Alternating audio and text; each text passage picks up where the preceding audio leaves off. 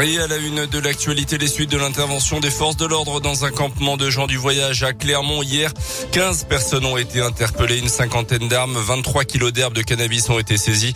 Une intervention qui faisait suite à une soirée mouvementée il y a 10 jours aux abords de ce campement. Euh, trois policiers blessés par des tirs alors qu'ils intervenaient pour l'agression d'un individu. Un mois après les faits, le tireur présumé de Pont du Château s'est rendu de lui-même à la gendarmerie, activement recherché après avoir fait feu sur deux individus pour un conflit autour d'une dette de trafic de stupéfiant.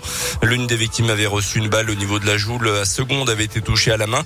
D'après la montagne, durant ce mois de cavale, le suspect se serait rendu à l'étranger. Il pourrait être mis en examen dans les prochaines heures pour une tentative de meurtre.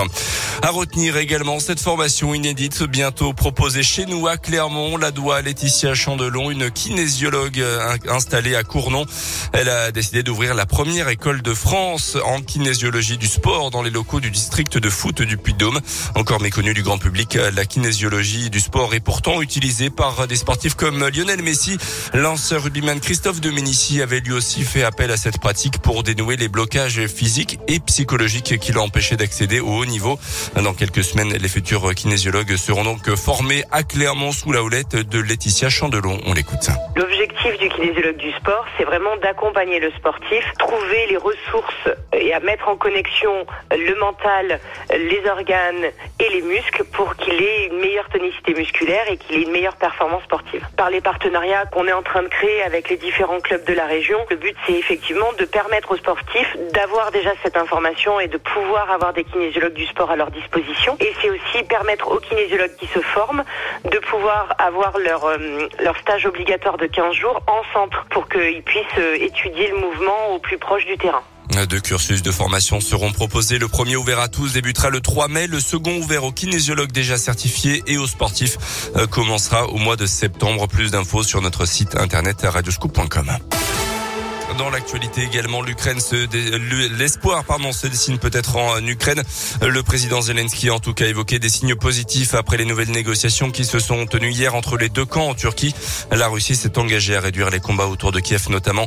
L'armée ukrainienne s'est montrée sceptique et pense qu'il s'agit simplement d'une rotation des effectifs russes. Idem pour les Américains et leurs alliés qui attendent de voir ce que Moscou va mettre en place concrètement pour arrêter ce conflit. En France, plus de 5000 petits Ukrainiens sont actuellement scolarisés depuis début du conflit. Le ministère de l'Éducation dit s'attendre à ce que les arrivées continuent de se multiplier dans les prochains jours et les prochaines semaines. On termine avec euh, le foot après Outanji, victime d'une fracture du bras et pour qui la saison est déjà terminée. L'infirmerie du Clermont Foot ne chôme pas durant cette trêve. Revenu blessé de sa sélection du Kosovo, avec laquelle il n'a pas pu jouer, Elbassan Rachani souffrirait d'un claquage aux ischios. Une blessure qui nécessite encore quelques examens, mais qui devrait éloigner les liés des terrains pendant plusieurs semaines.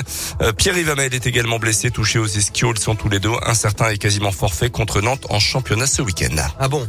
Eh oui. Ah oui, quand En même. plus de ça. Rachani et Amel, donc devant, C'est ça. euh, il aura pas grand monde quoi. Eh oui. Bon, on va croiser les doigts pour le Clermont Il casse, il Match face à. Nantes Ouais. euh, ce week-end, Colin, vous le disiez. On a des places euh, à gagner tout au long de la journée sur Radio Scoop. La radio de Clermont arrive également. Le match face au PSG le 9 avril. Qui arrive à grands pas. Le choc. complet, Ah mais bah les oui. places, ce sera évidemment sur Radio Scoop, radio partenaire a- du Clermont Foot.